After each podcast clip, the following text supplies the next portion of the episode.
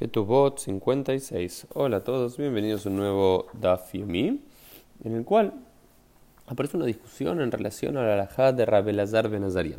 Porque Rabbi Elazar Ben Azaria, si recordamos la Mishnah que habíamos empezado a ver el día de ayer, había dicho lo siguiente. Él dijo, Mina nisuin goba akol, mina erusin betula goba matayim bel almana mané, shelo katabla el almenat le kunsa. Esta es la segunda parte de la Mishnah que no habíamos estudiado en el día de ayer. El día de ayer habíamos visto que mínimamente las vírgenes tienen que cobrar 200 y las viudas o divorciadas 100, pero si el hombre quiere agregar, puede agregar todo lo que desea.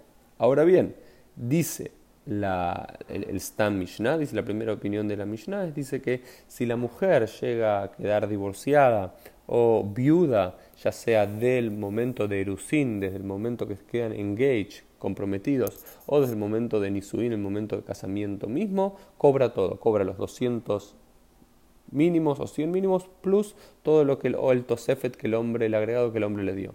Ahora bien, Rabbi Elazar Ben Azaria no concuerda con esto, porque Rabbi Elazar Ben Azaria dice que solamente es el caso de esto, que si la mujer queda viuda o divorciada en el caso de nisuin, en el caso de que se haya consumado el total matrimonio, pero si es solamente desde el momento que se comprometió, donde ya estaba comprometida una ketubah, desde el momento de los erusin, el hombre muere o divorcia a la mujer solamente cobra 200 o 100. ¿Por qué? Porque él tenía en la cabeza que escribió eso, todo lo que quería darle el agregado, almenat le consa, para poder casarse con ella. Pero si finalmente no se casa, solamente quedó comprometida, entonces el hombre no quiere disponer de tanto dinero para poder darle. Y esta es la halajá de Rabbi Elazar Ben Azaria. Hay una larga discusión en la Gemara que la mayoría de los sabios no concuerda que la halajá es como Rabbi Elazar Ben Azaria, pero finalmente dice halajá le masé, la halajá práctica, la ley práctica es como Rabbi Elazar Ben Azaria. Pero ahora agrega otro problema. ¿Por qué? Porque dije, una cosa es erusin, la ceremonia de compromiso era hasta un año antes de la chuppah, ya sabemos, y después está la ceremonia de la chuppah en sí, donde la pareja queda absolutamente casada.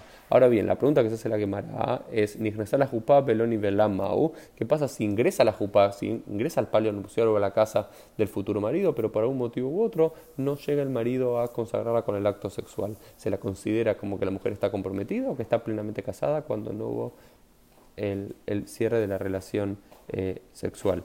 Y contesta, la Gemara es Hibat chuppah, que solamente con ingresar al palio nupcial, ingresar a la chuppah, ya es suficiente, se considera la mujer plenamente casada para todas la de la ley. Esto fue un poquito el Daf Yomi del día, nos vemos Dios mediante en el día de mañana.